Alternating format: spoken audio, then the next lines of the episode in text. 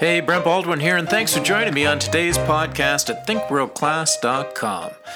Today, I wanted to talk to you about about being a closed system. You know, intellectually, we sometimes become a closed system with our mind. We have we we have preconceived ideas that we allow to dictate how we're going to react or act to any any given situation.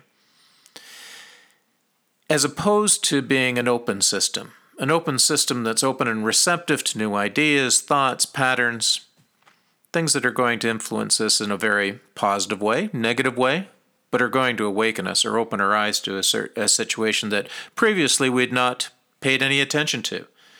When you're a closed system, you you find that you're trapped in this mental loop that just continues to go around and round, and it and it just doesn't lead to any constructive conclusion it'll often be just this loop that's replaying guilt, animosity, and anger over and over and over again. Um, mind stuck in this kind of mental uh, dialogue or internal dialogue will, well, it'll be the seed for mistrust, doubt, and animosity.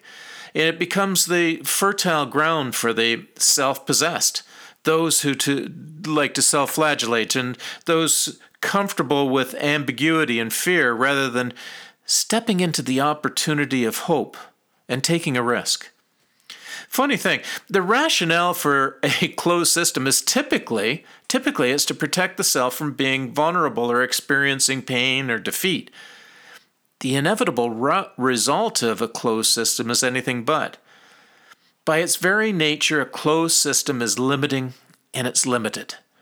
The only thing it has going for it, it's a known entity or a known quantity. So break the system of a closed system, become an open system, and start by interrupting your internal dialogue. Do it with deliberate intent. Be relentless. Stop the debilitating loop that is on continuous play. Define risk as inconsequential in the long run. It has nothing, it is, because nothing happens without an element of risk.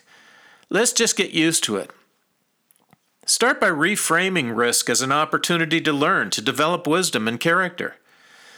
The success of breaking the cycle of a closed mindset increases when you choose to attack it both emotionally and intellectually.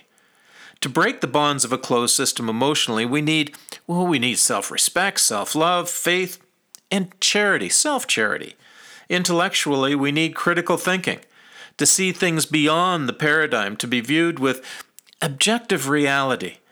Regardless if the pursuit is emotional or if it's intellectual, both require a great measure of commitment and certainly vigilance.